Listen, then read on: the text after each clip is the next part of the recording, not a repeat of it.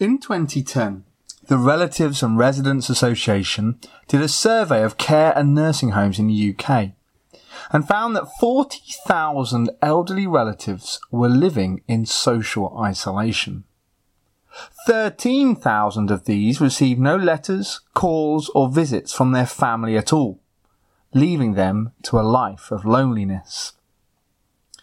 There are all sorts of factors at play here, but this lack of care from grown up children towards their elderly parents is a great indictment on our individualistic society. It is also presenting an increasing challenge to an already overstretched social care system.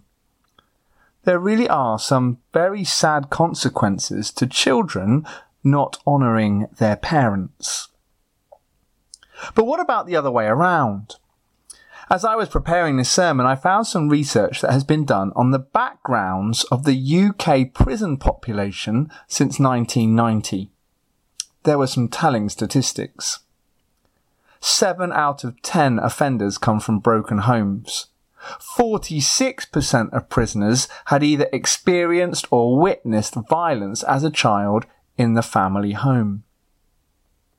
Alongside this was another article that I read into the causes of mental health issues. According to Stanford University, children who have experienced four occasions of either neglect, abuse, or violence within the family home are 30 times more likely to experience mental illness. The link between mental illness and suffering within the family home is undeniable. One commentator wrote, Mental illness is by and large caused by an absence of or defect in the love that a child requires. The feeling of value essential for good mental health is acquired in childhood and is difficult to find later in life. It appears as a society we are only just waking up to the fundamental significance of the family home, the family unit, and the family life there are very sad consequences to parents not honouring their children. When we hear statistics like these, it makes us groan inside. It makes us want to cry out, surely there must be a better way. Well, as Christians, we believe that there is. And as a church, we're in the section of Paul's letter to the Ephesians where we are being told exactly what that way is. Here is the Lord's golden piece of advice for all our relationships. It came in the opening verse to this section, Ephesians 5:21. Submit to one another out of reverence for Christ. Submit to one another. Mutual submission is the better way. Last time we saw how that was true for our marriages, but it is also true for the way parents and children relate to each other and employers and employees. In the Bible, submission is not a weakness. It is a conscious choice by both parties in a relationship to put the needs of the other before their own. It is the ongoing commitment to try and live and love like Jesus. What do I mean by that? Well, earlier at the beginning of chapter 5, Paul wrote this to his readers in an attempt to encourage us all to respond to the wonderful things God has done for us. Follow God's example, therefore, as dearly loved children, and live a life of love, just as Christ loved us and gave himself up for us as a fragrant offering and sacrifice to God. We worship Jesus, who loved us so much he is prepared to submit himself to death for our benefit. We worship the King of Kings and the Lord of Lords who refused to use his power to crush and to dominate, but to serve and to heal. Paul really believes that if we seek to live lives shaped by the love of Jesus and modelled on his example, the people around us will flourish. As they flourish, we will flourish. Indeed, the whole community will flourish. God's life will flood the scene. If we submit to one another like Christ submitted himself to us, we will begin to shine out like lights in a very dark world, demonstrating to all that there is a different way of being human, a way that benefits all those we are in relationships with. In this sermon, we're going to think about how this might work in both the home and the workplace. Let us begin, as Paul does in the first four verses, by thinking about the relationship between parents and children in the home. To help us with this, a little background information will be helpful. Back in the ancient Near East, when Paul was writing this letter, all the emphasis was on children to honor their parents, serve their parents' desires. In the Roman world, the power of parents and fathers in particular was almost unlimited. The father had the right to decide if a newborn baby was allowed to live or die. They could sell their children into slavery to make money. They could punish their children harshly and whip them to make them work harder. One writer wrote that a father who loves his son will whip and beat him often while he is still a child. A father should not pamper his son, play with him, or share his laughter. So you can see just what life was like. All power was with the parents, children were little more than servants. So when ancient philosophers drew up their codes of behavior, all of the weight of responsibility was on the child. They were to be obedient, they were to serve their parents, they were to make their parents' lives easier. So just imagine in this context how controversial Paul's instruction that parents should also submit to their children just as children submit to them would have been that parents must behave appropriately to their children, that they must not be harsh or provocative, that parents have a master too, and that is God, the God of justice and judgment, the Lord who constantly watches how parents treat their children. This was hugely controversial, hugely countercultural, but totally rooted in Paul's understanding of the gospel if children and parents submitted to one another like Christ submitted his life on the cross, all would come to know something of his love and life. Let's see what Paul actually wrote on this. Paul begins with the responsibility on children to submit to their parents, verses 1 to 3. Children, obey your parents in the Lord, for this is right. Honor your father and mother which is the first commandment with a promise, so that it may go well with you and that you may enjoy long life on the earth. Children then were to obey their parents, and in the ancient world there would have been no doubt that this instruction applied right up through old age to their deaths. But children were not to obey just because this was what society dictated. Rather, they were to do it because it was right in the eyes of the Lord. Paul goes on to quote the fifth commandment to show that this is the case. Honor your father and mother. But with all this talk of law, Paul is quick to point out that when the Lord gave to Moses this commandment, it came with a promise attached to it. If Israel honored their parents, then they would have a long and good life in the land that God had promised them. Right from the dawn of Israel, God saw the family unit as the essential foundation block of his covenant people. But the law was also clear that this instruction was about more than just keeping a stable community. Rather, children were to honor their parents because their parents had a very important task to perform. Straight after the Ten Commandments in Deuteronomy 6 comes this instruction to parents. These commandments that I give you today are to be on your hearts. Impress them on your children. Talk about them when you sit at home, when you walk along the road, when you lie down, and when you get up. Parents were to pass on the word of God. And therefore, if obedient children listened to their parents, they would greatly benefit. And as we shall now see, this responsibility of parents to pass on God's word was of critical importance to Paul. In verse 4 of our reading, Paul turns everything round and speaks of the responsibilities of the parents to submit themselves to their children. He says, Fathers, do not exasperate your children. Instead, bring them up in the training and instruction of the Lord. Paul turns his attention to fathers partly because fathers were the ones tempted by society to wield their power harshly, but predominantly it was because in the ancient world, fathers had the responsibility to instruct their children from the age of seven upwards. It's also worth noting that Paul says the father was not to exasperate his children rather than just his sons. In the ancient world, girls did not receive a formal education. They were just taught household duties by their mother. But Paul refuses to accept such limitation.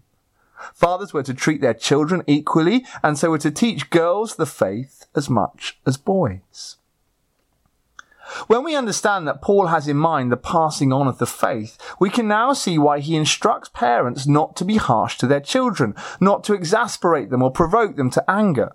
Because if you disenfranchise your children, you make them less receptive to the word of God that you have to pass on to them.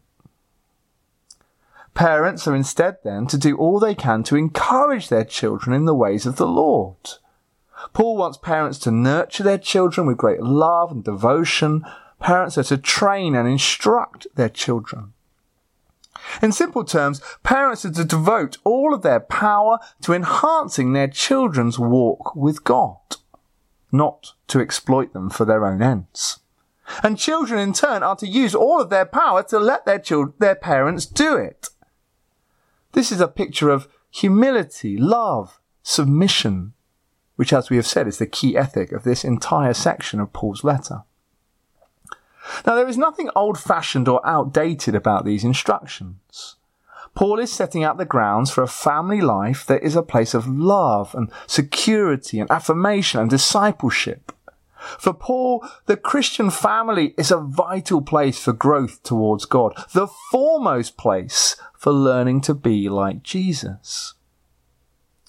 Christian parents then are to be nurturers, especially in the home.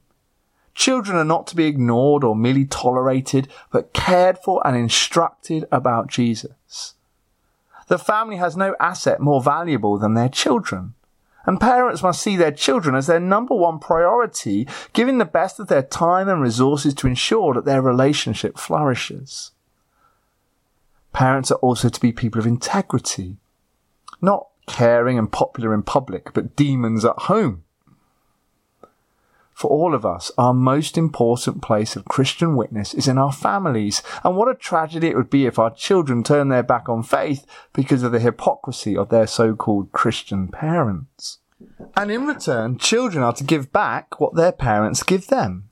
Respect, love, gratitude, and assistance. Once old enough, children should play their part in helping the whole family grow to be more like Jesus. At times, they'll have to forgive their parents, and at times, parents will have to forgive them. But the children will definitely need to keep caring for their parents wherever possible, right to the end of their lives. If we learn to live like this, our children will be given the best start possible in their walk of faith. But the world will also be shown a whole new way of doing family. Our prisons and mental health wards will be emptier, and our care homes will be places of warmth and value. And through all of this, our world will come to see something of Jesus through the witness of each Christian home and family. They will see the God of compassion and love. They will see the God who has placed his image in all people and values them so highly he submitted his very life to rescue them. Of course, none of us are perfect parents and none of us are perfect children, but we can all ask God for forgiveness and help, and we can ask God's Spirit to help us follow this great advice in our lives today.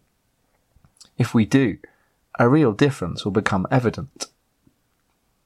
This then brings us to the second part of our passage. In verse 5, Paul turns his attention from the home to the workplace. But it soon becomes clear that his instruction is exactly the same. Christians in all positions are to submit to one another. Employers and employees are to submit to one another. Again, it would be helpful here to have a little bit of background information. In the ancient Near East, slavery was almost universal. A very high percentage of the population were slaves. They constituted the workforce, both as servants and manual labourers, as well as educated teachers and doctors. The world worked on slaves in the same way that ours does on electricity. As these, we read these verses then, we're not so much to think of the transatlantic slave trade of recent centuries, which was brutal and abhorrent and rightly abolished, Instead, these verses can be applied by Christians today to the general workplace. Paul begins by stating that Christian workers are to respect their masters. Listen again to verses 5 to 8. Slaves, obey your earthly masters with respect and fear and with sincerity of heart, just as you would obey Christ. Obey them not only to win their favour when their eye is on you, but as slaves of Christ, doing the will of God from your heart. Serve wholeheartedly as if you were serving the Lord, not people, because you know that the Lord will reward each one for whatever good they do, whether they are slave or free. Christian employees then are to submit to their employers by doing what is required of them as well as they can. They're to work with sincerity, serving their bosses with integrity.